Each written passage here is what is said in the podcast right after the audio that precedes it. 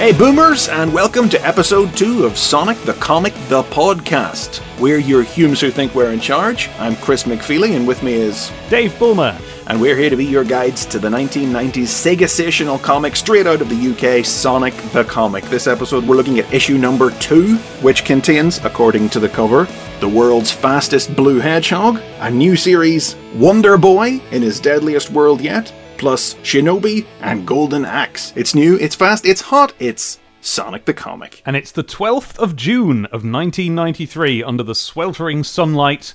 Here in the UK, we do have it sometimes, and I think we had it then. Now, what age were you on the 12th of June, Dave? I think I was 11. I would have just been a month out from turning 11. Oh, Gosh, it does seem. good. Well, now that we've admitted to that, Yes. we just crumble to dust on air, and that's the rest of the podcast. It's an hour of silence and wind. well, I think this is the, the, the millennial version of crumbling to dust. Doing a podcast? We do it on air, and we do it by talking about things from the 90s. yeah. And we have a free gift uh, of a badge this issue, which brings me to something that I've realised just moments ago. We didn't mention the free gift that came with the first issue, Chris. Didn't we? Gosh, There because a- I didn't have these issues, so you Oh, know I- these. You know these free gifts firsthand, Dave. I did. these, The first issue came with a wonderful big set of free stickers. of course, the the standby. They The were staple. good. They were good. You had some Sonics, you had some Tailses, you had a couple of Robotniks, you had a couple of, you know, STC logos. I, I think there was a couple of catchy slogans that you were supposed to stick on things. I think there was at least one instance of the Sega Pirate TV Skull, who who theoretically shouldn't have existed at that point because we're going to hear about it soon as a thing that's just happening newly. So maybe maybe they designed those stickers after the magazine was finished, but the advert had come out. So tell us about the, the free gift for this one. Well, the free gift for this one is a badge, and I can't remember anything about it. I don't know what We saw that like. little picture of it on the, the Well- next issue page, last issue. Assuming that is the correct design. I mean, yeah. But what we have here is um, a bit of a trend because that's the first two issues now coming with free gifts, but they are both quite explicitly like merchandise of this comic that you would wear to show that you read this comic rather than, say, uh, you know, some sort of foam dart firing plastic gun affair that could have come with anything. Well, some sometimes the foam dart firing guns have stickers on them that mark them as part of the merchandise Hmm. associated with the comic. Not good enough for me. No, Stickers terrible. and badges is perfect. Control Zone. We've got the control zone, same as last fortnight's issue, same as every fortnight's issue.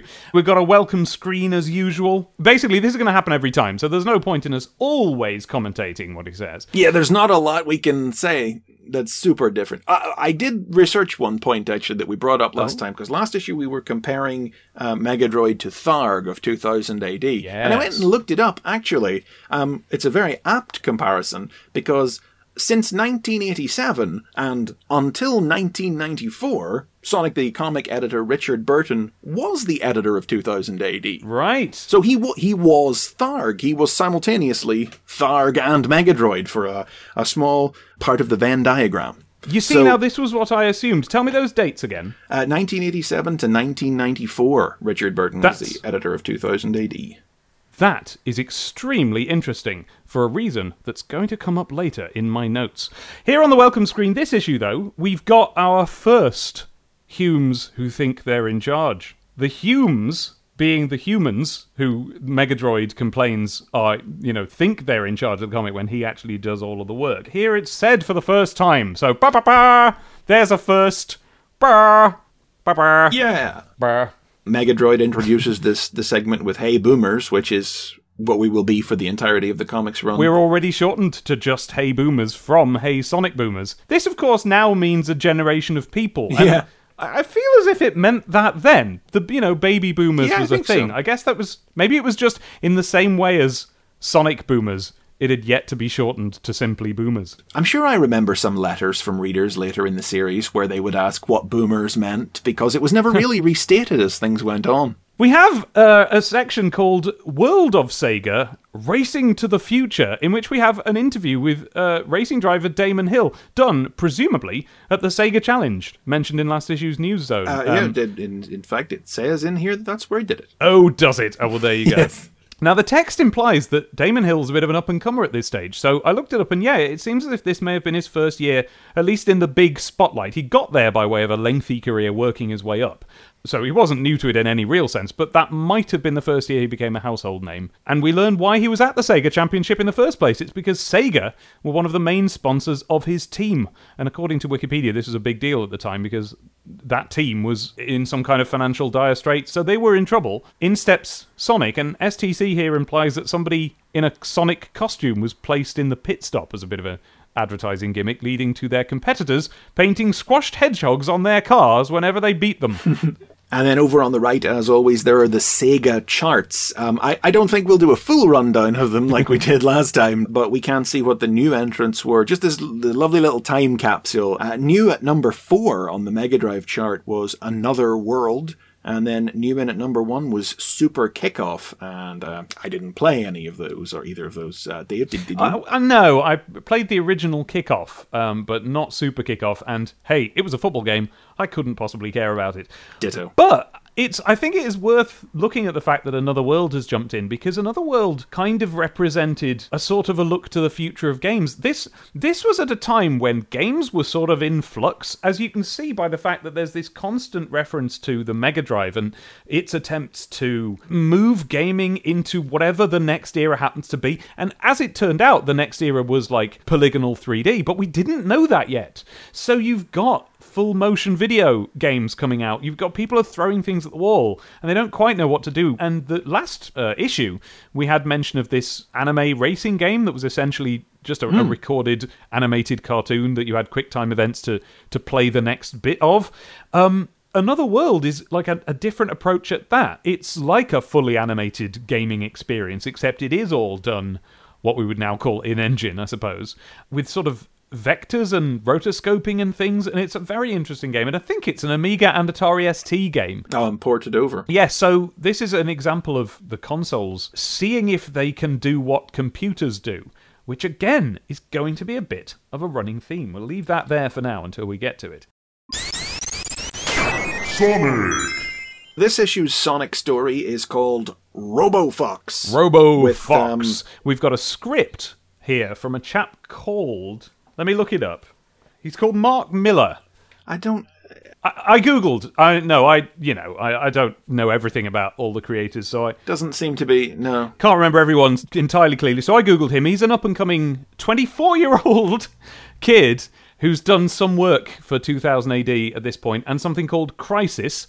Crisis was a recently closed in the summer of 93 attempt to make a 2000 AD for mature readers. Oh, wow, that's weird. And at the moment, um, Mr. Millar is uh, running something called the Summer Offensive at uh, 2000 AD, in which the editor gave Mark and Grant Morrison and John Smith free reign to write whatever they wanted over the summer. But it was when I was looking that up that I discovered uh, information which contradicts something that you've already been Googling. So our, our, our Googling has, has turned up Oh. contradictory information because what I found was that that summer the editor of 2000 AD was not as I had assumed Richard Burton, but apparently Alan Mackenzie, the writer of issue 1's Sonic script and our ongoing Shinobi story. Hello there, Editor Dave here, just stepping in. Uh, I actually asked Twitter about this while I was editing the podcast, and no less than 2000 AD, or rather whoever it is that runs the 2000 AD Twitter account, uh, replied to this with an excerpt from a book called Thrill Power Overload 40 Years of 2000 AD by David Bishop. And the relevant passage here says Burton was still, nominally, editor of 2000 AD, but his time was consumed by launching Sonic the Comic. Mackenzie was effectively running 2000 AD, helped by Tomlinson. So there we go, Burton and Mackenzie were both essentially the editor, uh, although at the time it was Mackenzie who was actually doing the work over at 2000 AD while, uh, while Burton did STC. So there you go. Thanks at 2000 AD, uh, Twitter, whoever it is that runs that.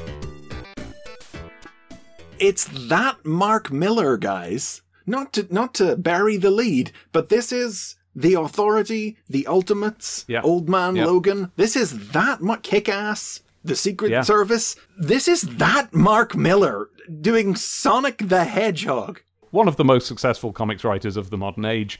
And here we have what must be one of his earlier works. It's it's not. This isn't where he began. He he was already working hmm. at this hmm. stage, and hmm. um, as I understand it, the story goes he wanted to save up some money for an engagement ring. And so that that was why he wrote for, for Sonic the Comic because that it was a job that was going, and he could quite quickly um, bank a few Sonic stories, hand them in, and uh, get paid and move on. yes, because we this is not the only time we will see his name. His name will appear not infrequently during the first uh, 20, 20 odd issues of the series because he'd put a few stories in the bank and they would roll them out as needed with edits That's where right. appropriate. And um, we'll be talking about the uh, the story uh, here in brief in a moment. Um, I, it's fairly throwaway, but it does definitely show you that this is someone who's sort of just sort of good at writing comics more or less with his eyes closed. Last issue, we talked up the fact that Sonic the Comic has this uh, flavor that other Sonic media. Uh, or rather, Sonic media outside of our country didn't have. It did give you the world of Sonic that we'd previously seen in the games, which over in America they simply didn't bother with, and as far as I can see, um, neither did they in, in anything in Japan. This issue is not a very good example of that but it's got some stuff. And then very quickly, in the next issue, Mark really starts putting in some stuff from the games. We'll get there when we get there. And we have art from Woodrow Phoenix, now a highly acclaimed comics artist who works in a variety of genuinely different styles and is quite highbrow. Um, then he was a letterer, working at basically all UK comics publishers and doing what might be some of his first comics artwork, unless Wikipedia's not telling me something. Uh, suffice to say that this issue is pretty rough looking. This was the era when Sonic the Comic didn't quite yet know that it was going to rise to the top of the heap of UK comics publications. And so, as with a lot of tie in comics, it was throwing things together without, shall we say, a consistency of quality. And I think it's I think it's reasonable to say that uh, both Mark and Woodrow here would not say this was among their best work. Yeah, Um, fair indeed. I went in expecting to think it was all really, really bad. That's not what happened. I, I had a decent enough time reading this, and then I talked to my wife Abby, who remembers this issue with great excitement and fondness. Hmm. The reason being that she had been well aware that issue one had been bereft of Tails, and she was looking forward to seeing him, and when we see him, he's a cyborg. yeah. That's really cool. And uh, that was how she saw it. Uh, like la- last uh, episode again we uh, in addition to talking about the world of the games we also talked about the um, specific kind of edgy cool that sonic and sega were in the uk that they, they really weren't in other parts of the world Yeah. and if you have any familiarity with mark millar's later work you know um, edge and he are are two things that go very closely together and i, I th- it's definitely on show even as early as something like this um, Yeah. with a Sonic that is very. I mean, he at one point he literally pulls sunglasses out of a bag and puts them on. You know. Kinda, sorta following on from the end of last issue, in which Sonic departed to look for Tails, fearing that he might have been in trouble. Um, he can't find him and discovers that the population of the entire Green Hill Zone has been uh, captured by Robotnik. He uh, meets up with uh, one little rabbit who was left behind, finds out what's going on, straps on his new power grip trainers. I don't know. uh, and then zips off across the zone, smashing badniks, dealing with hazards across the way until he catches up with Robotnik and discovers that he's transformed Tails into a cyborg. Not a full badnik, not a full animal inside the metal No. shell type of thing, but a, a literal sort of Robocop Tails. Uh, a, a Robofox, Yeah. if you will. They fight a little, but of course, when a robot. Oh, jeez, I almost called him Eggman. oh no, get out. right, Lord, podcast no. cancelled. I know, that's it. Podcast done. Wow. And of course, they fight for a little bit, but uh, when Robotnik steps in to finish Sonic off, Tails' inner goodness overpowers the Badnik programming. He takes down Robotnik, and all's well that ends well. So, all the way through here, um, Woodrow is having a good guess at what the Green Hill Zone might look like without quite getting it right. I get the sense that he has seen it, but it was, you know, round someone else's house and hasn't actually been given reference. So, Someone else. generic trees and hills, not a checkerboard pattern to be found. So it's a it's a nice sort of woodland area, but it's it could be hmm. anyone's woodland area, couldn't it? And uh, I I said, of course, that it kind of sort of follows on. It doesn't really at all. I think this puts paid to what we had speculated at the end of the previous issue, which is that they had just written in that little uh, continuity reference uh, into last issue's script to lead into this one. Because, of course, this issue presents Sonic as having just come back from the From the, the marble, Marble zone. Zone, yes, whereas um, he Yes. was in the Green Hill Zone last issue as well. Which makes me wonder because in the next issue he'll be in the marble zone. So could it be that they were they were these are printed out of what the original production order was, or could it be that oh no, this they were just making a reference to Sonic? I'm I'm gonna go with that one. I think it probably is that as well. Yeah. On page one, we we meet this little rabbit, and um, now as we've previously discussed, um, these comics were very much sort of married to the, or at least they felt like they were tied to the the other media that already come out, the books and so on, in which we are given the names for these little animals, because, or at least for some of them, uh, in the games when you bop a badnik, out comes a little animal, and somewhere along the line, uh, before before the first game came out, I think. Um, someone, and I think it was Madeline Schroeder, gave names to these little animals, and most of them were, well, some of them were just sort of jokes, like Porker Lewis and Joe Sushi. Um, which I, honestly, uh, Joe Sushi, I assume that's like because he's like well, he's not a fish, but do you know what I mean? I think it's a joke about that. It's like, hey, what am I? Joe Yeah. Sushi over here. But like, um, at the time, I was trying to figure out what this was, and of course, when I saw the name Joe Musashi, Oh, the name of Shinobi himself, I was like, is Joe Sushi a joke about Joe Musashi?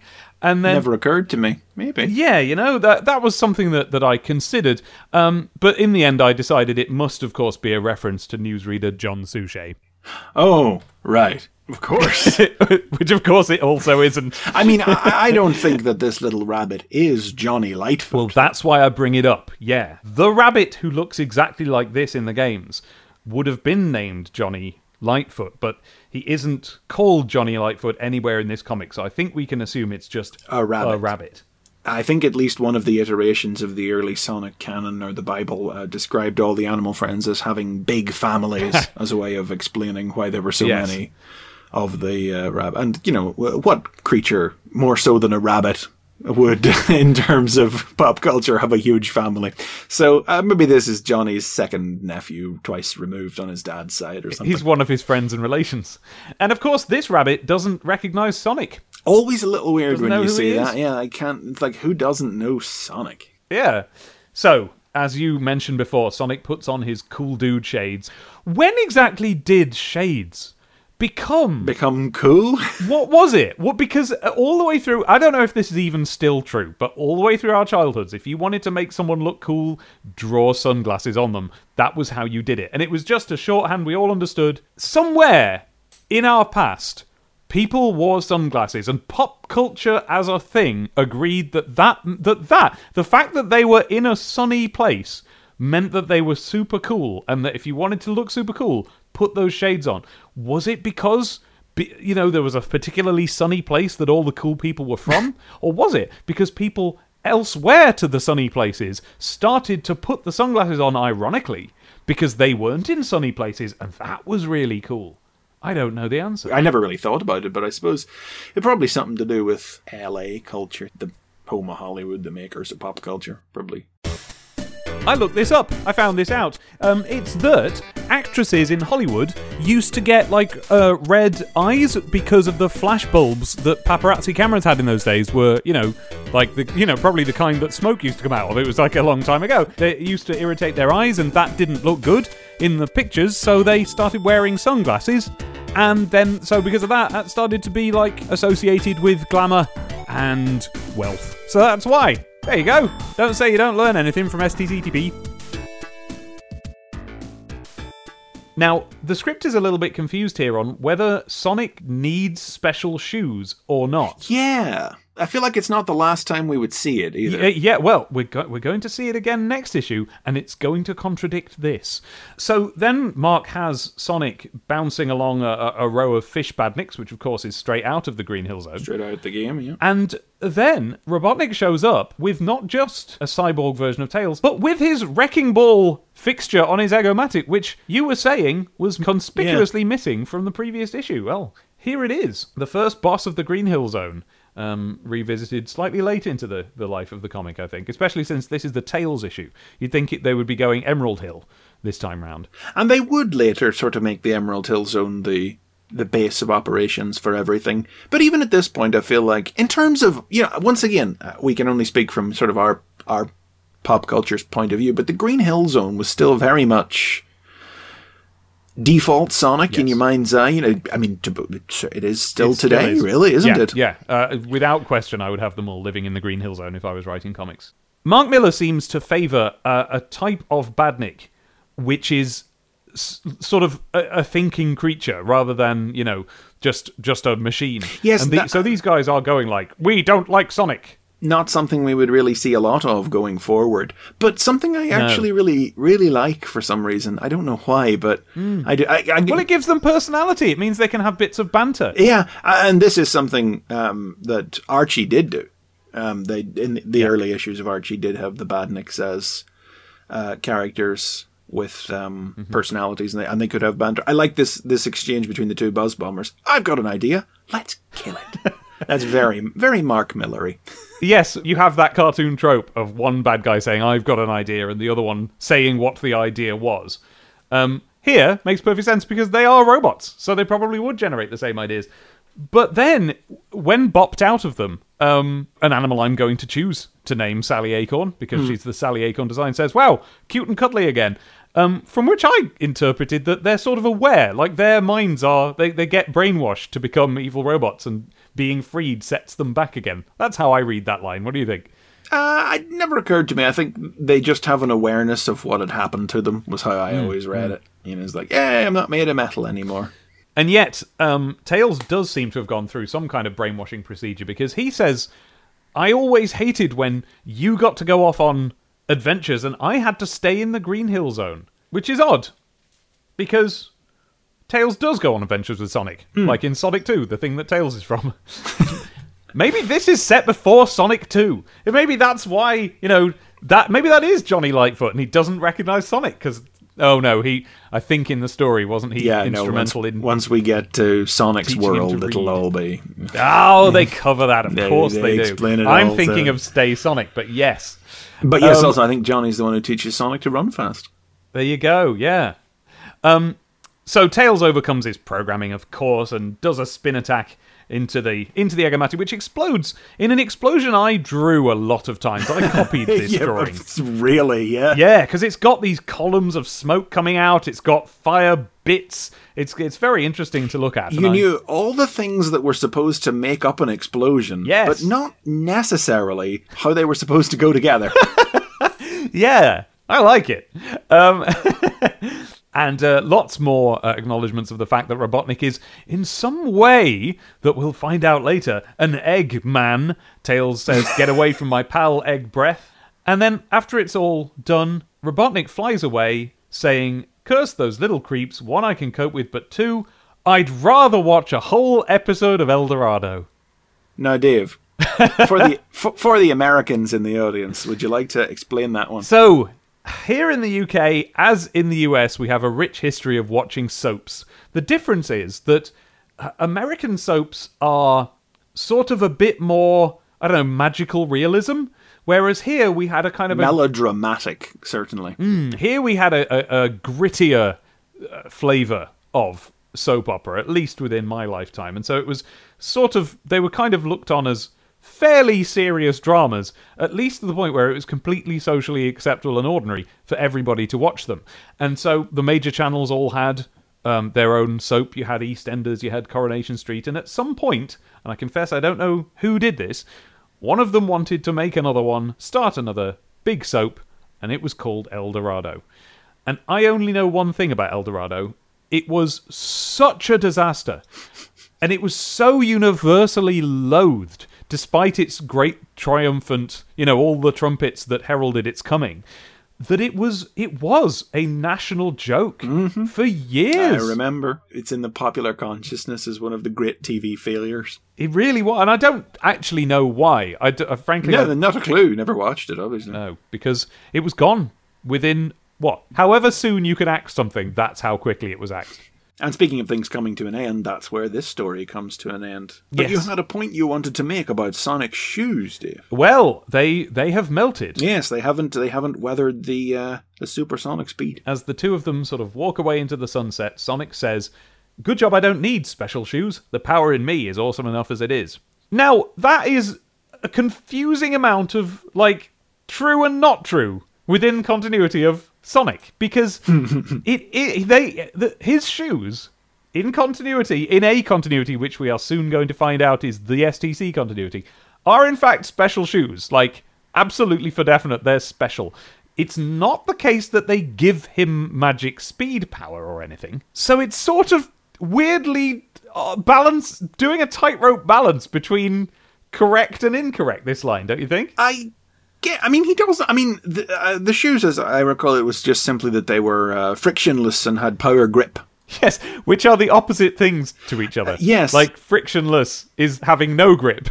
But no, see, you're assuming that they reduce friction on the sole, but I'm assuming that they reduce friction in the sense of of uh, wind resistance and pushback well, what? How do they affect the wind and the air? Because they're magic, Dave. Oh, so They're ah, made out of. They're made by a mad scientist. They're the things that allow Sonic to glide through the world at high speeds because because he encounters no friction. so these then are our two different approaches to interpreting that story. You've gone with magical realism, Well, magic. and I've gone with science fiction, like hard sci-fi. Like the guys developed just genuinely better shoes. I feel like Stay Sonic might have explained it a little better. I don't know. I feel like I would have remembered if it did, but hey, I think we need to find ourselves a copy of Stay Sonic going forward on this podcast, don't we? here's what I'm going to headcanon about this. I'm going to say that it's like that um, the material, which I now can't remember if is it just in science fiction stories or is a real thing, where it can stop a bullet because it suddenly gets hard when something hits it really fast. Oh, when struck. Yeah, Cornflour, I believe it's called. Cornflour. But my theory is that the, the sneakers soles are like that, in that when you start off slow, think start of the Green Hill Zone, you start running slow, plenty of friction there. But as your speed builds up, then they, they start a slipping so that you're not slowed down by your contact with the ground. You're just essentially using it to like a rudder, just to steer yourself in the right direction.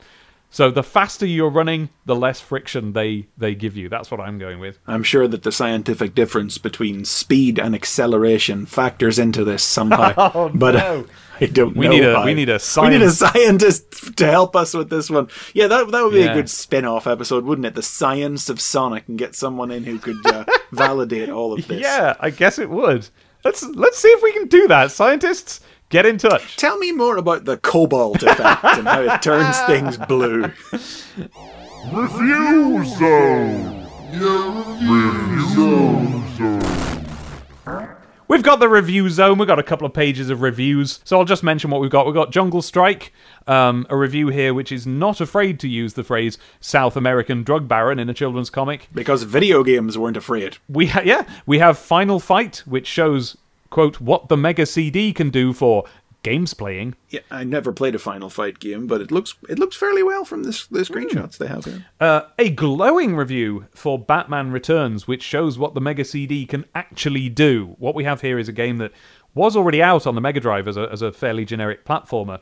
Um, Now I had played the Mega Drive. had version. you? I hadn't. Was it any good? I never been, I never beat it. No? I enjoyed it, but I never beat it. Oh, that's that's me with almost any game I've enjoyed. I'm not a game finisher. I'm a game dabbler. But here on the Mega CD, it's uh, augmented with some some relatively impressive driving sections using um, a, a a version of 3D very similar to you know what we know from the Sonic CD special zones and so on. You have to drive between the levels essentially, and then and this is really what's worth bringing up in this one. We've got a review of Night Trap. Night Trap. Night Trap, a game famous for being thought of when it came out as a sort of video nasty. You know, it really is the equivalent of reviewing Evil Dead in a children's comic or something, the way it was seen at the time. I haven't played it, and I understand that some of that, or maybe all of that reputation was perhaps ill deserved. And, and that's what they're trying to say here. Yeah. It says, forget all the rabid media attention this game received some time back. Night Trap is actually one of the most exciting games to hit the Mega CD yet.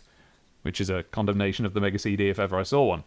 I think it was just one of those things that the media turned its attention to, but but it absolutely did. So regardless of what it actually is like, it's I, I genuinely think it's brave. I think it's an interesting point that they that they mentioned it at all in a comic that Yeah, yeah. parts of absolutely are aimed at young children and other parts are not. And here, this review is sort of um, adjacent on the page to Shinobi. So I guess this is the grown-up section of the comic that we're looking at right now, And then the last review is for something called Steel Talons, which I've never heard and of. about which I, I couldn't possibly care. It's uh, flight sim, it seems to be, but with Oh, yeah, the dullest thing imaginable. with some amount of combat involved. There are missions that, that you're given. I had a little look uh, on YouTube, and I and I switched it off before I found out inf- any information because it's so outside my interest range. I definitely feel like the reviews in this one are tending towards more so than last issue the uh, corporate press releasey sort of style of Yeah. of um, air quotes review. Not that they're necessarily glowing reviews of the things or anything. Uh, it's just that the body text is largely just kind of like a bullet pointed list of what's in the game. Yes, more or less. Now, and to my memory, the magazine wouldn't always be like that, but it, this one more so certainly than issue one that really jumped out at me. Yes, and it must be a deliberate uh, choice because, uh, as we've established, the chap who created Mean Machines is doing most of the reviews here. So this is a man who's used to reviewing games for a games magazine, and who here is is clearly just essentially telling you they exist. Um, something we didn't mention last uh, episode is that there's a fast facts box Yes, yes. next to every game, which gives you the usual, you know, uh, graphics 80, sound 80, here made to look a bit like graphic equalizers. And then you have the price. And we learn that the average price of a Mega Drive, or indeed Mega CD game, which appear to be going for more or less the same price as each other, was $39.99 and more expensive ones were $49.99, a completely unattainable amount of money in 1993. They really were. It must have been like having a new extension put on the house each Christmas. and then it sums up with uh, raves and graves, which is to say good things and bad things in a very quick and pithy quote. Pros and cons, cheers and jeers. And then an overall percentage. That's how reviews work. So there you go. I've told you that now. We need never mention that again. I do hope we see some reviews uh, as we go along for stuff we actually own. Yeah. Oh, exactly. Yeah, come on. I mean, I didn't have many Mega Drive games, but I had Mega Drive games. I didn't have that many either, but yeah. Shinobi. One, two, three. The Fear Pavilion, Part 2. And uh, we're simply told in a box here, in what would ordinarily be a recap caption, it says Night, Ibukari Province, Japan. Ninja Master Joe Musashi has breached the stronghold of the Neo Zed, a renegade ninja organization who have kidnapped his lady love, Naoko. And that presents itself as a recap. Yes, Except we didn't know we that. didn't know that. I mean, we had the dram- as we noted last issue, we had the dramatic announcement on the final panel that Musashi was here to find the girl. But uh, and we we thought perhaps this could be the story setting it up to reveal that's what it was about. But no, like Golden Axe and like Wonder Boy, it turns out that the strip does trade on. Not to be fair to it, it's different from those two in that it does not trade on the presumption that you have played the game, but that you do at least know what the, the game is about already. I suppose you could levy the same accusation at the Sonic strips of this and last issue because the comic assumes we know what Tails is before we meet him. Yes, but I feel like with Sonic that is different because he is a mascot character and it's mm-hmm. it's his comic and I think it's kind of Yeah. presumed that you're not going to be picking up and buying the comic if you don't know that already whereas these are uh, although they are they do represent 3 quarters of the rest of the magazine they're still very much the backup strips. Yeah, it's interesting that this was how it was done because in America, and I realize that not everything America does automatically makes it the sensible idea, but they did go, we're making a Sonic comic. So page one to page last, it was a Sonic comic. Whereas here, it was just like, hey, let's just chuck in uh, stuff from Sega because that's what Sonic fans are into. And well, they were right. But of course it wasn't because despite the title they weren't really making a Sonic comic. They were making a, a, a Sega video game magazine for kids that happened to have comics in it, and they led with Sonic because Sonic. Oh, it was dead good, Sonic the comic. I really liked it. Dead good, wasn't it? Well, you know what we should do? We should do like a podcast about it or something. Well, before we before we get too deep into that idea, let's just see what happened in in this story, and, and then we can think about podcasts later. yeah, so, get get this out of the way first. Yeah. so he confronts the Neo Zed guides. They attack. There's a page and a half of fighting before he manages to loop chain around one of their necks, Yeah, I don't know what was going on there. I was like, whoa, wait a second. and it's his own chain. He's got a nunchuck. So, like Joe, that's the name of the ninja in this. Joe. I know, and it's his name from the from the game Yeah. too. It's not a comic thing. No, no, no. but yeah, So Joe, um, he uh, yeah, he grabs the nunchuck off the other guy, wraps it round his neck, and uh, fights off loads of other guys who are trying to attack him with the guy still chained, and then just starts to strangle the guy until he tells him where Naoko is, and like there's this effect of like everything going sort of pinkish purple, and I choose to think that that's you know the guy's eye view of the world Yeah, as he yeah, yeah, yeah. loses consciousness. definitely. Well, it's brutal. Yeah, Um, and it turns out that uh, she isn't here and never was. This whole pavilion is a trap, with each floor guarded by a martial arts master that he's going to have to work his way through. Now,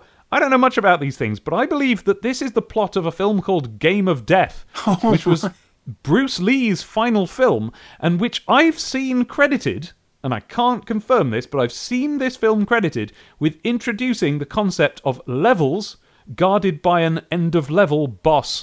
Because I believe in that film they are called levels and they are called bosses, and that might be where gaming got it. Oh wow, that's because this is not the plot. Uh, uh, aside from the fact that it's about rescuing the Naoko, uh, this isn't the plot of Revenge of Shinobi or anything. This isn't No, the setup no. of, of Revenge of Shinobi. It, it's it is. It turns out what gives the serial its name, the Fear Pavilion. Yeah. but it's super video gamey, and that's fascinating. If it's if it's if it's a deliberate homage to the martial arts movie that might have inspired the idea of levels and bosses in video games, that may, wow, that just pushed this. I mean, I already enjoy this. It's already still the best strip in the comic, but that just knocked it up several star ratings in my estimation. It's certainly meta, isn't it? yeah, that's great. I love that. And so uh, we end on him going down to the next level. I believe Bruce Lee had to go up, um, but he goes down to the next level and he, he meets the first boss, which is revealed to us with, with great surprise. It's a, a an old guy just meditating Yes, in a a- ring of candles. A holy man of some kind. I don't know if he's from the game or not. this I do not know. I should have looked it up. Mm, I don't know. Mm. I'm just googling now shinobi bosses, and I'll have whoa, crikles! There's some interesting looking shinobi bosses. whoa! I mean, one of them looks just like Shredder. One of them's a sort of a bat guy. One of them is the skeleton of a dinosaur, but with still its guts in. Video games, everybody. And one of them is just like a big gutsy monster covered in pipes and like its teeth are like tentacles. And it's just whoa! I'm gonna have to get back into this game. Yeah, video games were weird. They're really weird. So, what do you think? Does this issue of Shinobi keep up the quality you enjoyed in the last one? It does to me. It definitely does, yeah. And it's Yeah. it's interesting to notice again. It's quite um, it, uneventful, isn't the right word. It's a quick hit. Musashi takes down four guys in a room and then goes down a flight of stairs. That's it. That's the whole strip, you know. Yeah. But it's it's proper pulse pounding action. Yeah, it's a single moment of a fight each issue, told over five pages, and it, it really does show a command of timing here because I never felt bored. Um, even though all I was looking at for most of the time was just drawings of guys fighting, there was a narrative to it, and I and I do not know, of course, without having the script to look at, whether that was down to the scriptwriter Alan McKenzie or whether that was John Howard's uh, own creation. You know, whether this was done with the Marvel method or not. But um, I don't know. but there's certainly invention going on in the in the drawings. Um, the the third page is built around some sort of what's the word for Japanese letters? Uh, a, a, a character. I don't speak the language, so I couldn't tell you if that's a real one or if it means anything or not. Um, I mean, the, the whole gen, the general artistry of Shinobi, and it will only increase as we as the series moves along. There's a lot of yeah, you know, Japanese martial arts movies, and I mean, um, this strikes me as two people paying homage to films they enjoy and doing it well. Yes, from the actual staging and action to the little ornate borders and backgrounds, and the monotone thing as Musashi throttles the Z ninja. We'll see a lot of that going forward as well. Right. I'm really glad to hear that there's going to be plenty more Shinobi. At the time, I was like, oh, the boring men fighting. I don't care about this. Give me some Sonic. But now I'm like, yes, give me. Can't wait. I forgot to mention, I spotted the backwards queue. Oh, oh, the backwards queue. First I page, where? first page of Shinobi. Um, last panel. I have no quarrel with you. Oh gosh, yeah, and it's it's It's not quite backwards, Well, though, is it? I was about it's to like say a that. regular cube, but drawn italic. Yeah, that, yeah, exactly. I was about to say that same thing, but actually, it kind of is in the sense that the little tick is coming out of the bottom left instead of the bottom right, but it it just looks natural because yes, it's sort of italicized. But it's like a it's like a power button. yeah, um, with the with the tick at the bottom, and then the italic is is uh, it's not so much that it's cutting into the left hand side of the circle, so much as it is that the the line itself is just at an angle. I wonder then if Ellie de Ville might be left-handed because that Oh, that's an interesting question. it would be more comfortable that way, wouldn't it? I yeah, I guess so. I don't know. Are you left-handed? No, No, I'm right not either. So and I draw my cues the right way around. well, me too. And by you know, there there we go. That's uh, that's the control group. News Zone. Pew, pew, boof, doof. And this issue in the news zone, um, we start with news of an upcoming Sega mouse and four-player controllers coming soon. This one really confused me. A mouse. A mouse? Now I did own the multi-tap because I had three brothers. Ah, had? What have you done to them? Many of them have moved away. so it was almost a necessity for certain games, you know, to have that and for friends coming around and stuff like that. Sure, but a but mouse- a mouse is, yeah, yeah, that's. Uh, You get even more taps out of a mouse. You see? Because you would tap. Tap because it's like we like tap you tap you, the- you would say, it's as if you tap the "Ah, buttons." Yeah, Tap. It's- I get Yeah, it. we, yeah, don't, we, call, we called it "Ah, clicks in ah, those days. That's not do- very good. Um, You should do podcast. the um, they I like that they have to explain what a mouse is because it's I know, yeah, they- they're just talking about how it's got two buttons on the top with a roller ball underneath. and you can move it around and it moves stuff around. Like in those days, hey, it was actually reasonable to assume that your readers may Yeah. not have known what a mouse was because not everyone had a computer. Certainly, I've told you the story before, Dave, but I did not have a home computer until 1999. Oh my god, that, that just it, it hit me completely afresh. That number, 1999. And you and you're talking about not you don't just mean in the modern sense of a computer. You mean anything, not a Spectrum, nothing. Oh God, no, no Spectrums, no, uh, no, no, no, no. The only the first again, the first home video game console I had was the Mega Drive. Yeah. Wow. No, no, no, no, no, no, no, no, no, no, no, no. The first home video game console I had was the Mega Drive. So before your Mega Drive, did you just like did you have a hoop and stick? Did you have a whip and top? That was exactly I was gonna say. Hoop and stick. That's what I was gonna say. Readers, we're we're not that old, okay? We're not. so this mouse has the unique feature, quote, that you can turn it upside down and use it as a trackball. That's weird. I don't really Yes. understand that. Well, here's what I'm thinking, right? I mean, technically, you could do that with any mouse. That's what I'm thinking. So you turn it upside down, you've got your fingers on the buttons, you're using the rollerball underneath it like a trackball.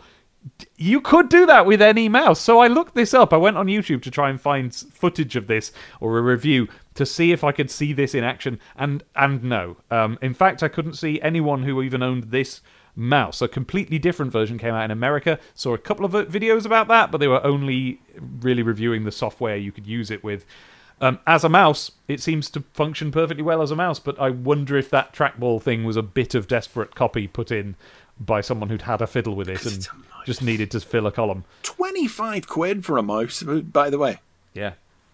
It was a different time. Uh, rent a cart? Oh, I love this. This is fantastic. Talk about this show being a time capsule. I know! Rent a cart. Try before you buy scheme kicks off in video shops. This is about how Blockbuster and Ritz were going to start offering video games to rent. Think of that!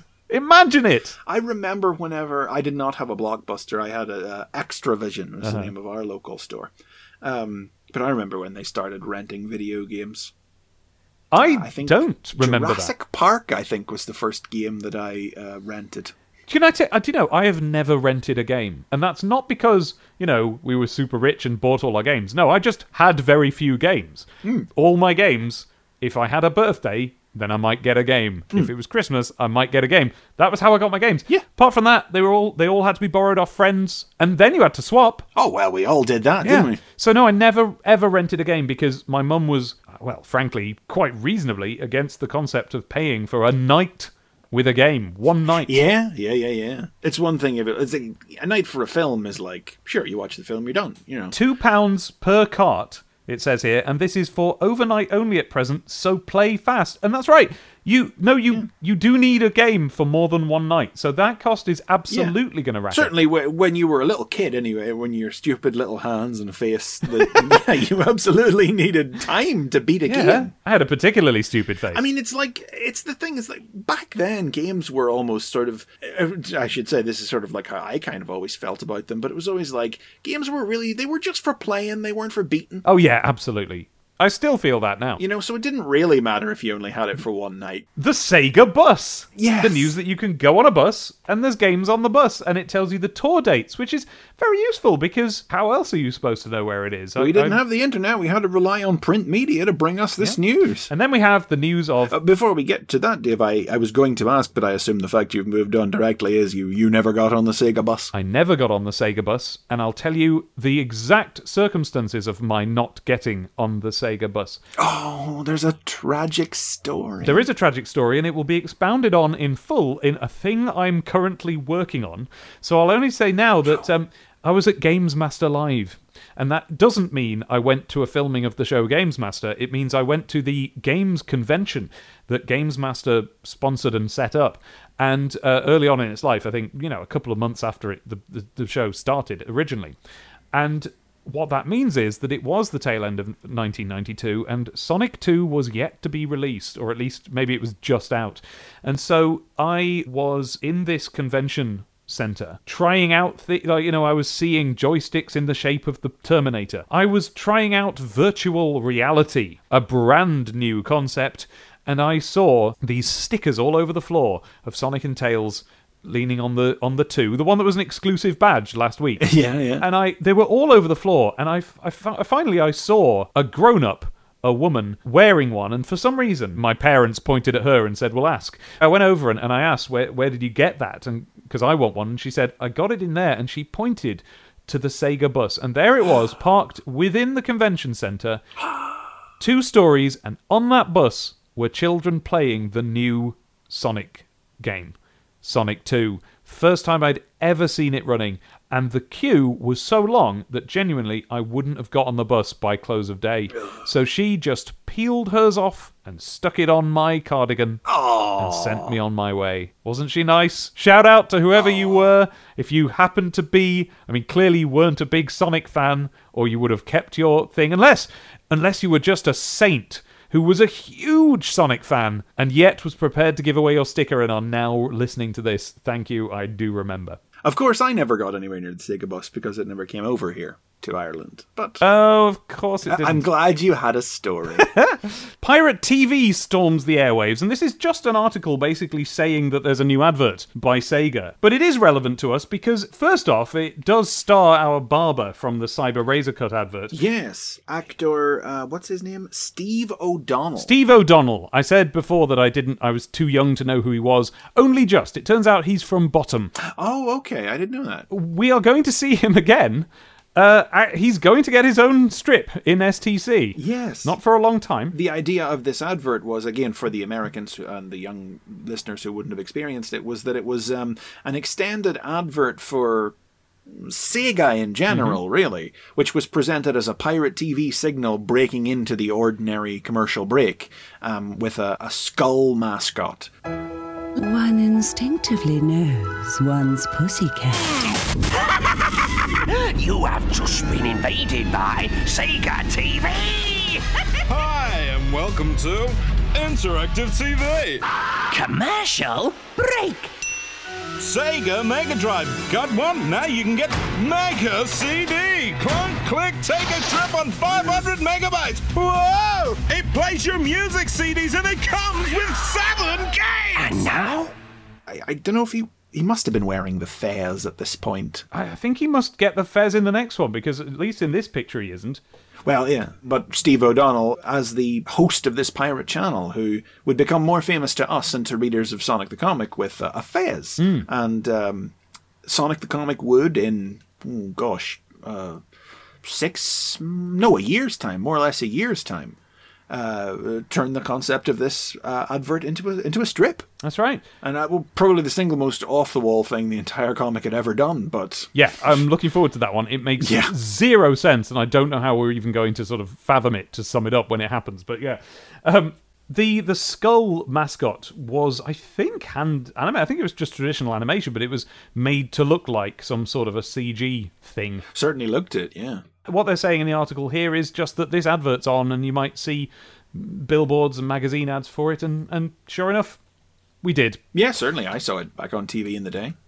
Yeah. Maybe not this two and I mean, uh, this, the note it makes specifically is that at the time, at least, it was the longest single TV advert ever, two and a half minutes long. I presume the idea was that it took up a whole ad break on on its premiere, with the intent then that it'd be cut up into smaller chunks and shown as minute long adverts uh, in in regular rotation.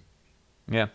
And then we have some uh, short bursts, starting with an extremely vaguely written article about Right? Okay. Gl- I'm glad I'm not just dumb then. Yeah. about a boxer I've never heard of teaming up with Muhammad Ali, which gradually drops little crumbs of sort of tongue-in-cheekedness all the way through until you're left at the end to realize almost uh, uh, just on your own that this boxer never met Muhammad Ali at all, and he just features in the game somehow. Yeah, it's what was the name of the game? Muhammad Ali's heavyweight boxing. But it's Oh, there we go. it is so vague that it's never clear if if he the, the boxer's name is Nigel Benn, and obviously the idea is that he played the uh, he played He just played a game. He played a computer game. Presumably, it's some sort of. It, it doesn't say, but I presumably it's some sort of uh, industry show or presentation or something. It, it makes no such claim. I think it was just a man like news bong man plays game bong. First it says he fights him, then Yeah. it says he teams up with him. Yeah. And I didn't know how the game works, so I don't know if you controlled Muhammad Ali in the game or if Muhammad Ali was the final boss of no the game. idea. Um, and by about halfway through, I was thinking that him and Muhammad Ali were involved in some kind of promotional thing where they they took on player one and two control pads and and fought against Yeah. each other. Nope. But no, Muhammad Ali wasn't even in the room. no, he just played a Presumably. Mega Drive game. I mean, I can't be 100% sure. He could have been. Muhammad Ali could have been in the room. We would be none the wiser. Uh, and and then uh, there's, uh, there's something called Toasted Sonic, which is the news that two teenagers burned their house down by playing Sonic and forgetting they left the toast under the grill. Presented That's here not a as funny story. no, but it's presented as if it is, isn't it? Yeah, that's not funny. It caused 15 grand worth of damage. That's not funny. I'm an adult now. That number means something to me. Yeah. If I caused 15 grand's worth of damage, that I would, I would not be able throw to throw myself under the grill. That's it. Yeah. Done. I'd just nip into the fire and be done with it. Yeah. Be done Um, with it. Be, and that and that that's that's 1993 money. What's that now? Like I don't 45 million? Uh, some unfathomable amount of money. Yeah. Isn't that funny, guys? Hey, guys. Next time, hit the pause button. Waka waka. I at least hope that they got some kind of compensation for their story being printed here, but I I doubt yeah, it. a free STC badge. they didn't even get that. No badge winner. and we're told also that they're bringing out some old games for £19.99, which must have been sort of like in like let's be generous and let's not imagine that inflation has been all that bad. You're still looking at the equivalent of about what 30 quid. That's still quite a bit. Not sure. Certainly, it's several weeks, but it's not an Hmm. unfeasible amount of money to save up if you really did save your pocket money, or if you got some money for your birthday. There was there was a Yeah. good chance you could actually buy your own game. w- With And if so, then you'd get Golden Axe 2, ToeJam and Earl 1, Strider, or Joe Montana Football, which was sort of their big sponsorship deal, I believe, before Sonic happened. Um, or you could get Revenge of Shinobi. That That's the one I would go for out of them. What do you think? Well, I guess I would go for. I mean, I had, I did have ToeJam and Earl too, which was fantastic. Yes. Well, that was a whole different genre of game from ToeJam 1, wasn't it? Yeah, it was a total different Yeah. game. Yeah, that's why, like, if if and when they ever do like a, a Mega Drive Mini, um, it's ToeJam and Earl two. You want to put on there, guys. I know you're listening. And next, we have something that we didn't mention in the previous issue. And here's why. Um, it's because I f- had been unable to rescue my STC collection from my parents' house at that time. Um, so we were working off scans uh, last time. And. Um, but Abby's parents have come up to visit last weekend, and I asked them to see if they could find any of hers. And they brought a pristine collection of really quite a lot of the series, starting from the beginning and ending who knows where. So now I, I have these issues here in front of me. And um, not included in the scans, then, um, is the, the grand opening competition which takes up a whole page each issue, and it goes like this. The first prize is a Mega Drive and Mega CD, including games. Good prize. That's a good prize. Second prize, they've got five Master System 2s with Alex Kidd, obviously, because it was built in. It doesn't specify, but I assume that that means five separate winners will get a Master System 2 rather Yeah, than not- one kid getting one kid will get five. five. Yeah. And the third prize, they've got three Game Gears uh, and copies of columns. And to get these, you just need to send in three tokens. And here in the corner is one such token. yeah, there it is. T. Oh, so one. The first one was S. This one is T, and I'm sure issue three will be a C then. That'd be good. No, it isn't. It's they're all T. Um, Ah. because it stands well because it stands for token. You see, Oh, boo. um, it's a little cutout square with a big capital T on it and the word token and several Sonic heads in the background. There's one of these in the first three issues, and there's one in the preview issue. So if you got that, you can kind of oh. skip ahead because they only require three. The problem here is that to enter the competition, you do have to cut out a square from the corner of STC. Oh no way! Oh, that's an atrocity before God and the baby. Jesus! Oh, I never even Exactly, because you've got to decide: do you value a snowball in hell's chance of winning a Master System more than you than you value whatever's on the other side of said square? In issue one, all you'd lose was the letters page offering from an Andrew Cummings of Chelmsford, Essex, who wrote, "Dear Sonic the Comic, I've just got a Game Gear. I would like to know if there are any cheats for Shinobi. I would love it if you could answer this question." But here, we would lose the corner of the first page of Golden Axe. Unthinkable. I mean, not the biggest loss in the world, but but it is because it's a pa- it's comic. sure, yeah. So absolutely not. And I so was this not. leads us. Uh, you and I were obviously of the same mind back then, Dave. There was no cutting up the comics. no, I didn't I- even. I, I took to eventually cutting with scissors through the sellotape on the free packet of pastels on the cover because I didn't Oh, want to yeah. rip it. Absolutely. Absolutely. I mean, Sonic wasn't too bad because it had a nice uh, glossy cover, so you were in with a chance of peeling. Not by the time of those free pastels that came on the Cam and Burt issue. I that one tore way that one tore through, and that was it for me. Oh, they were getting cut after that. Very familiar, yeah. I think they'd. Uh, I think feel they'd I did do the lowered the quality of the paper stock by then. I don't know. But when you had a glossy cover, there was a good chance. There was There a is. reasonable chance you could peel the tape off. But whenever you know you'd get a, a free drumstick lolly taped to the Beano or something, and it was made in newsprint, it's like you're just mocking me now. By the way, something I want to bring up is that so what I have here is Abby's copies of the comic, and and she said, "Oh dear, oh no," she seemed a bit sheepish about it. I said, "Why? What?" And she said, "I, I used to draw in them." Aww. And I, yeah, exa- that to me is like a good thing. Yeah. And I'm and I'm looking through it, going, "Where? I, I, I can't, I can't see it." And she pointed out where it is, and I don't know if you're going to be able to see this. Can you see what she's done? No. Neither could I. She had to tell me. She's coloured the blood in red on the lizard getting cut in half. Oh, I wouldn't have noticed. Because it was the- green And originally. I, I mean, no, gosh. And your wife Abby is a professional comic colorist. today. Colorist! Isn't Yeah, well, that this is- fantastic? Isn't this that is- wonderful? this is where she got her start, and on the uh, at the bottom of the first page as well, you've got um, Tyris sticking a sword through a lizard, and again she's painted some blood on there. Little Abby was a bit bloodthirsty, wasn't she? She was a bit, wasn't she? Golden Axe.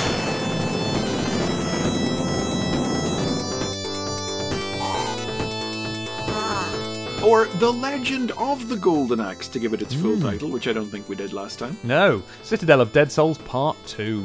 For listeners who aren't able to read the comic um, and don't, you know, have access to my in-laws' cupboards. um, Tyris Flare and Gilius Thunderhead, Amazon and Dwarf respectively, are thrown into the dungeon of the Citadel of Dead Souls because they're going to be sacrificed to power the resurrection of Dark Guld, the bad guy off the game. I looked this up, by the way. Um, Oh. This is very much set after Golden Axe 2. Ah. Dark Guld was the baddie of Golden Axe 2. Um, and that's where the magic of fire, earth, and air that they have is from. And certainly the characters' appearances in this strip are styled much more after the cover to Golden Axe 2 than the cover of Golden Axe 1, which uh, the characters had different color hair and everything. Um, the cover of Golden Axe 2, by the way, done by Boris Vallejo? Um. Uh, uh, a rather legendary fantasy painter in the vein of Frazetta. Oh. Yeah. Wow. Yeah, and and certainly the comic is uh, channeling that. You don't just do Vallejo, but uh, uh, whatever all else I would have to say about Golden Axe, it's still uh, a very nice looking comic. A little stiff sometimes, but um, the the light and shadow is Yes. it's fully painted. Meanwhilest, Axe Battler comes to in the company of a rotting enthusiast. I, yep. She's just obsessed with rotting and loves it. Yes, he he was knocked out at the end of last issue, and the villagers were going to get rid of his body, and they're just dragging him to the stocks, and he comes to as they're doing it. But the old lady who is directing him, the uh, the Old old crone, to use the comics parlance, who is directing him, is just just she wants him put up on display in this in the uh, village marketplace so that they can all watch his Yeah. body rot because that they didn't have television. Yeah. back then, basically. And, and, it, and it does seem to be not because she wants to have revenge on him or anything. She just likes to watch the process of organic material breaking down. no, she's just going to enjoy it. Yeah. I was gonna watch you rot. She talks about how good they are at rotting over at the Citadel of Dead Souls. Wizards knows a thing or two about rotting. She won't accept anything in her life that doesn't rot. She turns down payment for her information because the coins won't rot. Mm, only flesh. I thought when Axe called her an old crone, to her face, I thought that was a bit rude, but she probably likes it because it sounds a bit like a rotting person, doesn't it? Which is what she wants to be. Yeah. She's owning it. no, that's like on her business cards. And there is our first, I think, in the whole comic, in the whole series so far, um, editor's note from Megadroid. See last issue's action packed yes. episode dash Megadroid. You know, I love a good footnote, mate. Oh, yeah. I often say footnotes are a dead art. Yeah. You don't see them so much anymore. But on reflection, if footnotes are a dead art, I think it's because STC killed them. Do you think? Because they got so into them that they would start. they became like a joke. It became like a joke. Like there was a strip that had a footnote in the title of the footnote, and the footnote was in the title explaining what it was. and it was like, wow, you guys are like, calm down. Why not? It's their prerogative to do exactly that. And uh, oh, we've we really have lost something in comics, you know. When we all just decided that the only comics that matter are either American or Japanese, we lost something. We did. Well, American comics used to do footnotes too, but you just don't see them anymore. You see them a little bit here and there. Ah, but not with the same sense of fun, though. No, I suppose. I mean, well, in Marvel comics, for instance, you do still get occasionally, you know, the the notes from Simper and Steve, the editor, or whatever, you know, with the funny nickname. But um, nothing ever includes "See Last Issue" anymore. Yeah. Because given that that's where the cliffhanger picked up from, I didn't need to be told it happened in the previous issue. You know. No, and the the other thing is that that is a good thing because they got to the point where it was like see issue three four nine, and it's like no, I refuse. Whereas here we're on issue two, so it's actually quite reasonable that you might see issue one, especially since I believe they did re-release issue one so that people who missed it could could get it. Oh yeah. I don't know where I've got that from. They might have had a back issue service available for a while. I think. They certainly had something a bit like one at one point because we missed the Knuckles Knockout special, and we tried so hard to find it several summers hence. oh, I had that one. yeah, it's got a good bit in it. That um, eventually we we gave up, you know, really scouring the country's newsagents, and instead phoned up the people at Egmont Fleetway or whoever they were calling themselves at the time. And um, a man on the phone just said, "Oh yes, we've got some of those," and, and sent us one for free. Nice. Yeah. They didn't have to pay no money. No, Wouldn't get that today. no. So Axe Battler rides away on a dragon thing he found somewhere to the Citadel of Dead Souls, which looks well good from the outside. Yeah. such a good drawing. It's like a twist. It's one of those twisty hills that's got a road going up it and loads of buildings in between the roads and stuff. Really nicely drawn there, and a big statue on the top of a horrible thing with smoking eyes. Ah, it's dead good. And then Axe just falls down a hole. Yeah. Feels like something out of a game, doesn't it? It does a bit, doesn't it? Um, Yeah. Oh, the thing fell through, and there was a river underneath, and there was a monster in the river. He's walking uh, over some wood of some description, and it and it just falls through. Presumably, uh, because the wood had rotted. Yeah, yeah. So you can see why the Cronid speak so breathlessly about this place. um, and as he falls, he shouts "Gold," which gives us an insight into what the bad guy Dark Guld's name means. um, and then the yeah, there's a as you say, there's a monster in there that we only see tentacles of coming out of the the sewage. And uh, the dragon mount, which we learn here was called a Bizarrian, gets grabbed by the tentacles in the sewer river, and Axe manages to slice them up and head into the sewer. And he has a brief scuffle in there with a lizard man, who he leaves to drown in sewage, which I'll admit made me feel sorry for him. Or get eaten by the thing. Or, well, hopefully he'll get eaten by the thing first. and then, within a lizard egg chamber, which, I don't know, I feel as if this might be something from the games, because otherwise it's just this lizard egg chamber I feel like nowhere. you can. I feel like you can get the meaning of that one from context, though. That one doesn't seem. It doesn't feel like one of those random. Here's a bit from the games moments. It, it feels like. Well, to me, it felt a little bit like. uh, The only bit that did was the fact that it's called within a lizard egg chamber, which is not a thing. Wouldn't you call it a hatchery or something? It's yes. It's very well established what it is, though. You've got shelves and shelves full of eggs, which are actually see through, and you can see these kind of embryonic lizard people in it. It's really cool. And there is a. Uh, well, the caption is Within a lizard egg chamber, a hatch maiden is alerted. Again, hatch maiden, I don't know if that's something from the games or not, but she's a lizard lady. And uh, and he kills her. He's Yeah, wow, really I was sword hungry. really taken aback by that one. Like, she, I mean, she sounds the alarm. She alerts Sorcerer Black Spell. Sure. But then he just, uh, in between the panels, just cut, just, just kills her. Just, kills her with this, Really kills her. kills her dead. And she's she's like the janitor. She's here with a, a mop and a bucket. Oh, yeah. And he just kills her. And I was like, Jesus, that's the edge of British kids comics coming through again. It is. And he shouts at her, Enough, you'll warn no one else. And it's like, Well, she's warned everyone. She's warned him now. yeah, it's done. Like, really, like, he should have said something like, You'll warn about no one else in future when future good guys come here. But that would be a bit of a mouthful. And then the Sorcerer Blackspell himself appears as a big hologram making a threat. And he sends Rigia Mortius, his lizard warrior woman, who is actually super cool and rides a big doofy chicken, Yeah, what is that?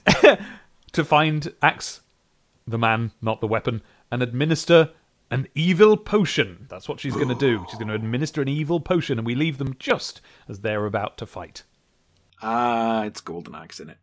I was more into it this time, I've got to say. Yes, I was more. I was absolutely. I could say I was more engaged in the second half of this one. It's still.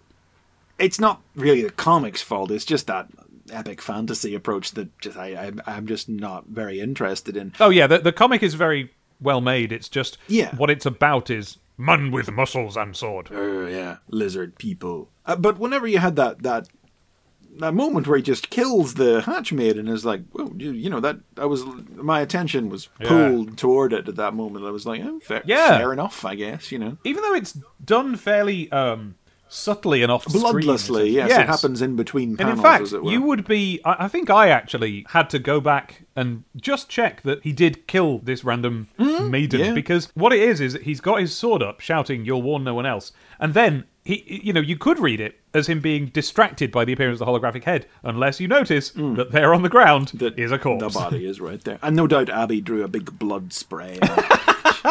She left this one untouched, but uh, that would have helped me. Yeah, she should have done.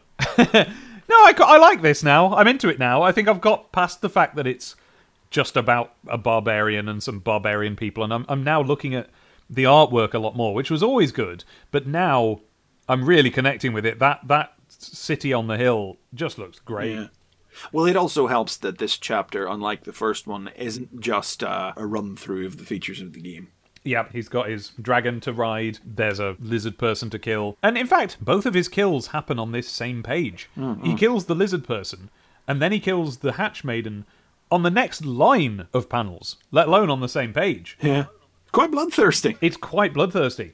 And there's a real command of the page by this artist. He's really getting a lot in. I draw comics, And I know how difficult it is to take a page that's usually a you know going to be three rows of of panels and really say more than one thing in them. This guy says one lizard gets killed, second lizard gets killed, has a conversation with a hologram, all in the space of one page. I feel like that is uh, an artist making a good job of the somewhat um, clunkish nature of the story. There are times when it feels like uh, one panel doesn't even necessarily logically follow or, or on from the previous panel. Um, like there's a lot has jumped in between, and I think the artist is doing a lot of the heavy lifting in making it work. Well, it's working. Whatever's happening, I'm satisfied with this one. So, hey. Q-Zone. Q Zone. Q Zone. Um, what do we got? Sonic Two on the Master System, Wonder Boy on the Game Gear. Yes, and uh, it's a level select cheat for Sonic 2 that confused me for ages. Yeah, there's. I mean, we we can't really talk about the cheats to any great extent, so I, I didn't think we'd linger on this section, but I did absolutely want to bring up this Sonic the Hedgehog 2 Master System level select sheet. I'm just gonna I'm just gonna read it. When the Sega logo disappears, press up, left, and both buttons on the joypad in port 2 and count to 12 slowly. now hold up and right and count to 5. Now press up, left, and the two buttons again. When Robotnik goes off the top right of the oval, press up and right until both Sonic and Tails appear. Plug your joypad into port 1, press button 2, and a level select sheet will appear. Whatever happened to up, down, left, right, A, and start? And, it, and it's such a journey to go on. In fact, this whole corner I of mean, how would you even know? I mean, uh, Yeah. h- b- hold, press up, left on both buttons and count to 12. Yeah, 12. slowly. How slowly? Is it Slowly. seconds? You could at least play a chime and let me know I've held it for long enough. I know. It just seems almost God, I would have given up on that halfway through. That sounds like an afternoon's work. I know. And okay, that's not the only thing that, that hit me in this this little corner of the page because I for a moment there thought I was reading a Mega Drive Sonic 2 cheat. And I was like, wait, this isn't the famous Mega Drive Sonic 2 cheat. And it turns out to be because they fooled me by posting this Mega Drive screenshot. And if you really squint, you can see Mega Drive Sonic 1 screenshot. That's like- it. it. So if you really squint, you can see a note saying NB the above pick is taken from a Mega Drive, but it's of Sonic One. Like, Yeah. and I confess, in the in the whole warp of confusion that I was in at the time, I didn't notice that. So I guess me and the editor both were going like, "This'll do." And if you look at that picture and at the, the pictures over by the Wonder Boy, it's painfully obvious that they're photographs of television screens as well. yeah, they've got the sort of diagonal scan line. you can see the curvature Yeah. of the Wonder Boy screenshots. Oh, and in the Sonic one, top right, there's a little Yeah, bit it's of just peeking in in the corner there's a, there. there's a too, little bit of the, the, the light blue Powell. Oh, it was the bars. wild west of video game print media, wasn't it? because what else are they supposed to do? I mean, could that, you know, you couldn't just fire up the emulator and do print screen in those days. In fact, there was a, I, I read somewhere in an old Spectrum magazine that they used to have to send the code of the Spectrum into the office computer to get screenshots. They should have just done this. Um, but yeah, the, the Wonder Boy screenshot is from the Mega Drive, again attached to a Master Oh, is it? System Oh, I wouldn't know game. And yet there's no mention, No note there, but I think that's probably because they presume nobody had played Wonder Boy. including me. And so, And me. And so we move on to In Demon World Part 1. Now, last night I played the Mega Drive Wonder Boy, which is the one pictured on the previous page. I watched a little. And um, it's the first time I've ever played it. I loved it. It was Oh, yeah? really lovely. It was a sort of platformer RPG type thing where you're you're going through these these 2D areas with monsters in them, and the monsters are the cutest, sweetest little thing, and it's all drawn in like a a, a cute Japanese style, kind of what you would associate with, um, you know, the um, who's the little rocket guy? Astro Boy? No, I mean a Mega Drive game. He was like a little ferret with a rocket pack on him. Sparkster. Sparkster, yeah, it was drawn in a kind of Sparkstery style, and um, everything was so cute. The monsters, uh, uh, they were so lovely that I didn't want to kill them. They had these little smiley faces. It was a sweet fairy tale world where everyone's a fairy, all the normal people were fairies. This comic is the complete 100% diametric opposite of what the game it's apparently drawing from looked like and was. Now, last issue we saw a piece of Wonder Boy artwork, which I presume is by the same artist that went on to draw the strip, because I don't know it would make sense. Um, and we noticed last we noted that it was copied from a piece of earlier Wonder Boy art from a game or one of the earlier games. From a Japanese promo art of some Yeah, sort. Yeah, because it was very much in the cutesy, super deformed anime style of the games. Yeah. And it was also clearly, obviously, being drawn by an artist who that was not their native style and they were kind of struggling against it. So it's no great surprise then that they don't draw the actual Wonder Boy strip uh, like that. No, indeed. Nothing like that. That artist's name is, um, he's credited on this strip as MDJ Boyan. Um, but uh, that's not the real name because they would draw the second Wonder Boy strip that would come in future issues, under which they would be credited by what I assume is their real name, which is Boyan Dukak or perhaps Dukach. I'm not 100 percent sure how you pronounce that. So I don't, we couldn't, we couldn't find anything about them online, so we don't know who they are, where they're from, or what their style is.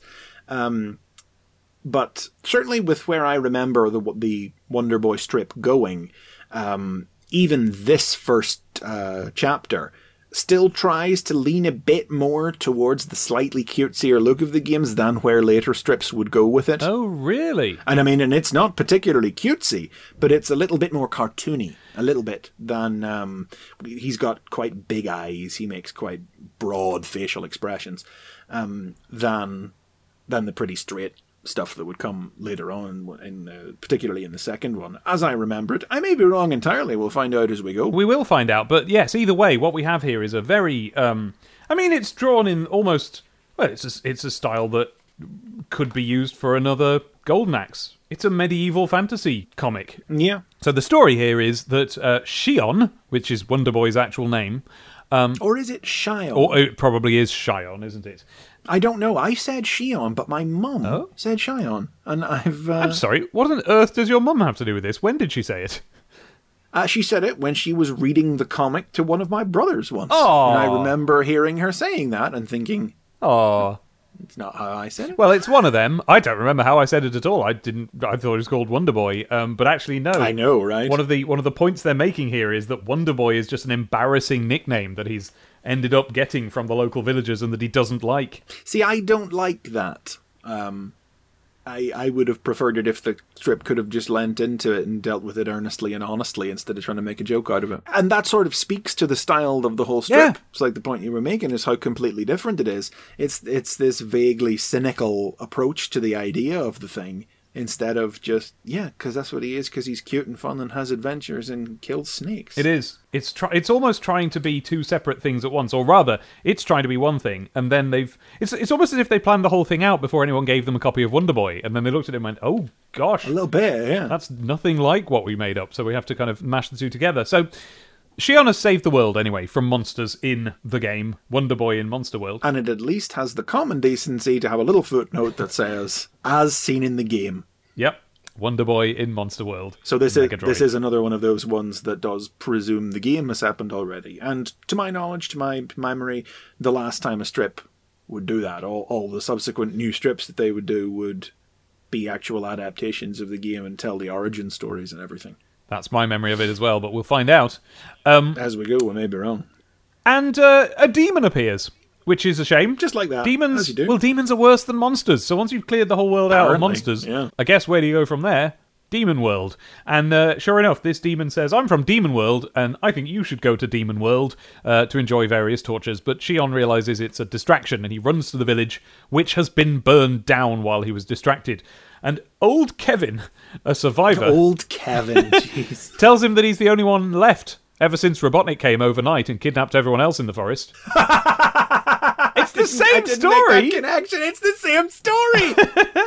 oh gosh. And so he finds the villagers being dragged along in carts by some demons and tries to get them free, but he's caught. So, yeah, that this is the, the the dark and gritty reboot of Wonder Boy. Kind of, yeah. Now, we didn't mention the script on this one is by Mark Isles, who also wrote Golden Axe. Yes. And it is very much of a piece with Golden Mm-hmm. Axe, tonally. Um, it's, I mean, uh, I mean, and that's the funny thing about about what's what has happened with Sonic the comic, and perhaps it's why some of these early strips didn't really resonate with me so much, is that we've wound up with a comic that's 50% fantasy. Oh, You know, we've got Sonic, we've got Shinobi, and then the other two strips are, are swords and sandals stuff, swords and shields and magic and monsters. And and I, and I want to make some kind of distinction there because I get the sense that you were fairly against fantasy as a general. I even even am still now. Honestly, it's it's a genre that just doesn't interest me in the slightest. Well, not so me. I would be very interested if what we were looking at was the wizards and dragons end of fantasy. Unfortunately, what we're looking at is the swords and muscles end of fantasy, which is Yeah. it, it, to my mind, uh, well, it's a completely different genre, and it just wasn't one that I was interested in. And uh, perhaps I would have preferred because I think Wonder Boy the game comes from the kind of fantasy that, as a kid, I would have enjoyed. yeah, it's it's the more kind of cartoony, cutesy, adventurous, Zelda-ish. Yeah, Zelda-ish, and I guess here you could call that uh, fairy tale-ish. Fairy tale-ish. That's a good word for it. I think that's what they perhaps ought to have done and given me a, a dragons and fairies and there's the, the, I couldn't get over. I don't know if you saw this bit, but in the my stream of me playing it last night, I couldn't get over the part where you go and meet this big fairy and she gives you a little fairy called Priscilla who follows you around. And every time if you go back to the big fairy, the big fairy says, "Is Priscilla helping you?" And, it, and that's what it is. It's like, I'll give you one of my helpers to help you. Is Priscilla helping? And yes, Priscilla is helping. She's a very good girl. When you go up to a monster, she grabs onto the monster and does a big show of trying to punch it on the head. Punch, punch, punch, punch, punch. And it doesn't do anything, but she's trying to help. Oh, see, that's bless. And then this is the cynical one where demons invade from another world and capture people and burn down villages, and Wonder Boy hits his name. Uh, Yeah. Oh well, eh? so, um, couple of a couple of hidden details. Of course, we've got an abandoned toy Sonic here on the second to last page, um, in the burned remains of the village. yeah, we should probably note Wonder Boy is the shortest strip in the comic at four pages. Yeah. yeah, Just four pages. Seven long. pages for Sonic, five pages each for Shinobi and Golden Axe, and four pages for Wonder Boy. And that's the format that things would generally stick to. That's right. Yeah, so we have this in the burned down village. We have this abandoned Sonic toy lying on the ground, drawn wrong. Um, Yeah. Well, no, coloured wrong. He's got green uh, boots and hands, uh, or gloves, and he's got cream coloured the first two spines on the top of his head. Yeah, I, They're like the colour of his nose and, and tummy. And, ooh, I don't know what it even thinks it's supposed to be. I thought maybe he thought it was supposed to be his ear or something, but it's not. Even Uh, well, that's not right. hey, maybe it was a maybe it was an, a meta commentary. Maybe this was a commentary on knockoff merchandise because that's what it reminds me of, like the green Bart Simpsons that you saw on things. yeah. And then is that a From Hell reference at the very end? Um, Do we have a middle panel, bottom of the last page? Someone is poking out of that cage that looks a lot like the From Hell Guy Fawkes mask. you mean V for Vendetta? Yes, I do mean V for Vendetta. Had that come out yet? Uh, yes, yes. V for Vendetta was the eighties. Right. That so that's got to be a V for Vendetta reference. It looks a, it, I mean, a lit. It does look a bit. It does. Look I think it is the way yeah, it's, it's hard the way it's angled directly towards us, the way it's got the hat, the little moustache. Yeah, he does have the little moustache, and he does have the the, hair cheeks. slash sideburns. Yeah, you know, I think it is. That's really weird. I think it is. What's the deal Yeah. with that? That's the edge. Yeah.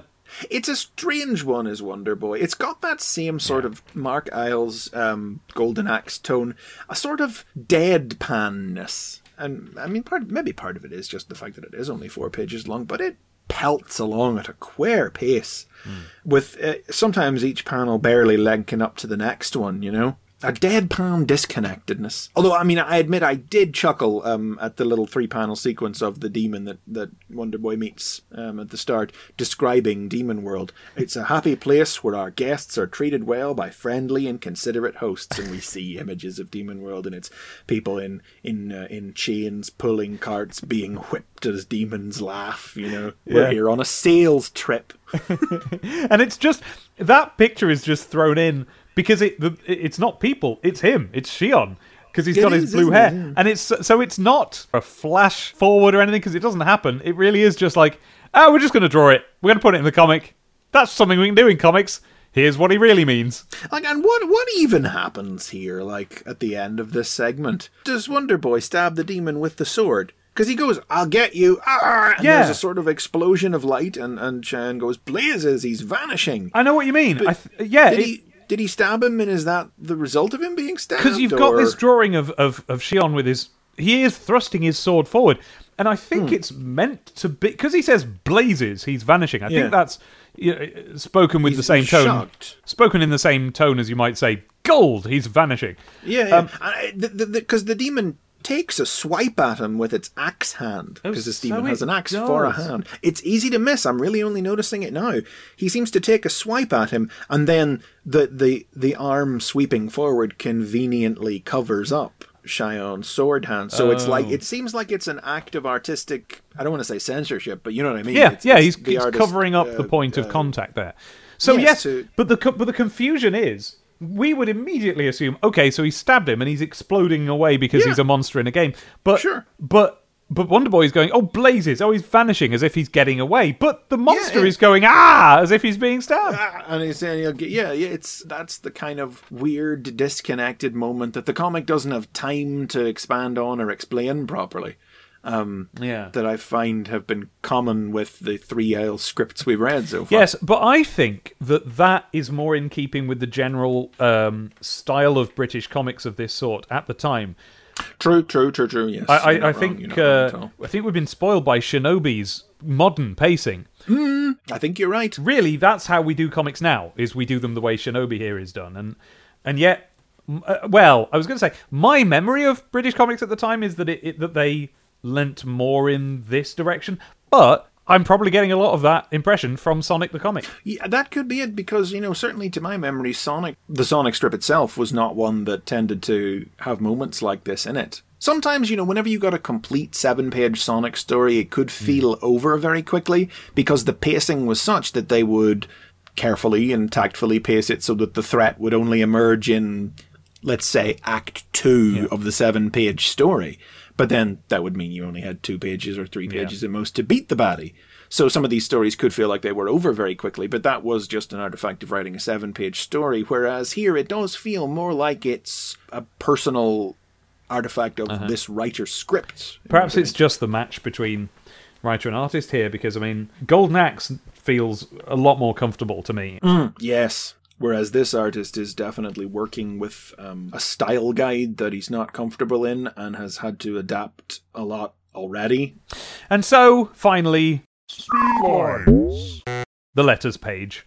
Not much to say here. We've got a couple of drawings sent in by sweet little children. I um, appreciate them a lot more now. The question is, are they still real or not? I think Because it's still only issue two, but Yeah. these all feel genuine. Well, except for um, Mrs. Ting's letter from South London. Mrs. Ting, who who writes in to uh, reply to the dubious letter from Mister from Mister Oldfash and defend computer games, and I'm not quite sure why they chose to do this. Yes, I also read that as a fake letter, Yes. Which made me wonder. You know, I was trying to figure out well, what does Mrs. Ting mean in the way that Mister Oldfash yeah. means Mister Old I, I don't. Get, I, I don't get it. Um, the closest I came up with was that it was a reference to the old Monty Python joke of Mrs. Thing and Mrs. Entity.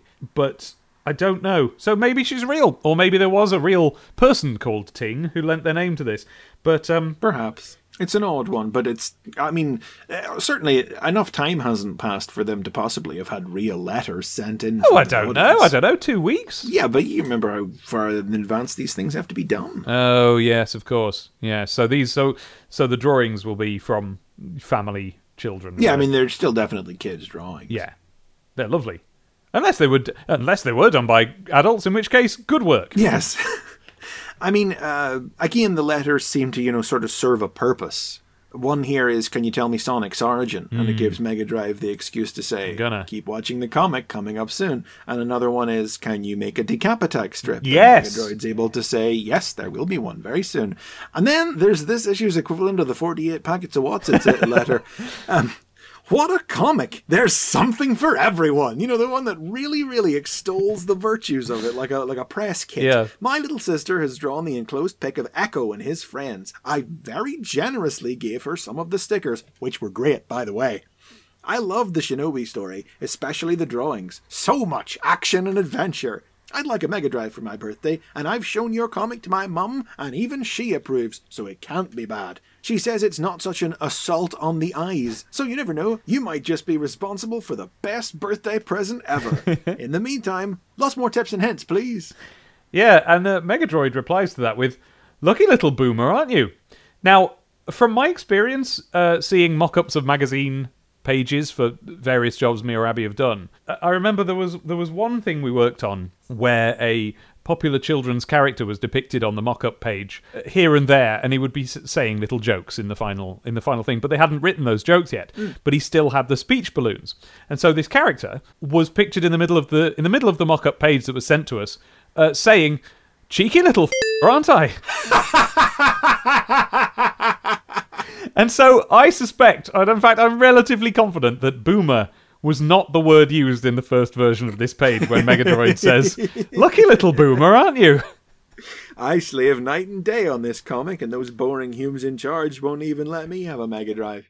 Mega Droid, you are a Mega Drive. I can't tell if that was a reference to that or not. Was that a joke that he is a Mega no, I don't. I don't think so. Um, and there, that's that's it. But yes, we do have a tease of the fact that there's going to be a decap attack strip. Which I mean, honestly, I my main evidence for thinking that that is a fake letter is not the fact that it happens to to tease a strip that's coming up, but that you know who had heard of the game Decap Attack who hadn't read it in STC. Who remembers Decap Attack now? Uh, well, Like, if you didn't read Sonic the comic, you're probably going, yeah, a what? Yeah, but it Strip. became just because nobody cared about the video game, it really became native to Sonic the comic. It was just a Nigel Kitching strip. Now we are some distance away from the introduction of that yet. Yes, so we Um, won't go but on about will- that yet. It will. Uh, it will become basically the second most longest running content of the comic behind the Sonic strip itself. Yeah. And then on the inside uh, back cover, of course, we have the uh, advert for next issue, which says at the top, Max Overload. Uh, maximum Overload, but Max Overload was, of course, the name of the thing I mentioned last episode that had Lemmings and Chuck Rock and Green Dog and Oh, the other comic, yes. Oh, maybe they're and uh, ToeJam and Earl in it. maybe they're having a go at them. Maybe they're having a go at them. Let me see if I can find out when that came out. I've, I've got a scan of the f- front page here. Uh, that came out no March 1994, so it is a total coincidence. Oh, fair enough. And in the next issue, we are promised four mega thrilling comic strips. Yes. Sonic the Hedgehog trapped in the Marble Zone. Shinobi between Musashi and the next level. The Martial Monk. Legend Oh. of the oh. Golden Axe. Meet the Chain Gang. Axe, Tyris, and Gilius. We've met them. met them already. Wonder Boy, Shion takes on the Demon Forces, plus the final part of the grand opening combo and the latest news, reviews, charts, and more. Run, do not walk to make sure of your order now. So, listener, run, do not walk to make sure that you listen to the next episode of the podcast. that you place your order at your newsagents for the next episode of this podcast. At iTunes. At Does, iTunes. Does, um, does Abby's copy, by the way, have the giant sized double sided poster? No, no such, no Oh, It's such tragic. thing. We're never Can you remember what, it looked was? like then. So that's all from us for another episode. Uh, we'll be reading issue three next, of course, um, which I found to be a quite interesting one. I think it's a quite good one. So I'll see you then. Our opening music is synchronized by Sonic the Comic The Band. Go and look them up at sonicthecomic.bandcamp.com. I'm Demon Tomato Dave on Twitter and YouTube and Twitch and things like that, And if you want to follow me, I am Chris McFeely on Twitter and also on YouTube as well. and real life. Yes, He's Chris McFeely in real life as well. you are not Demon Tomato Dave on your birth certificate. No, that's not a name. No. That's not a real name.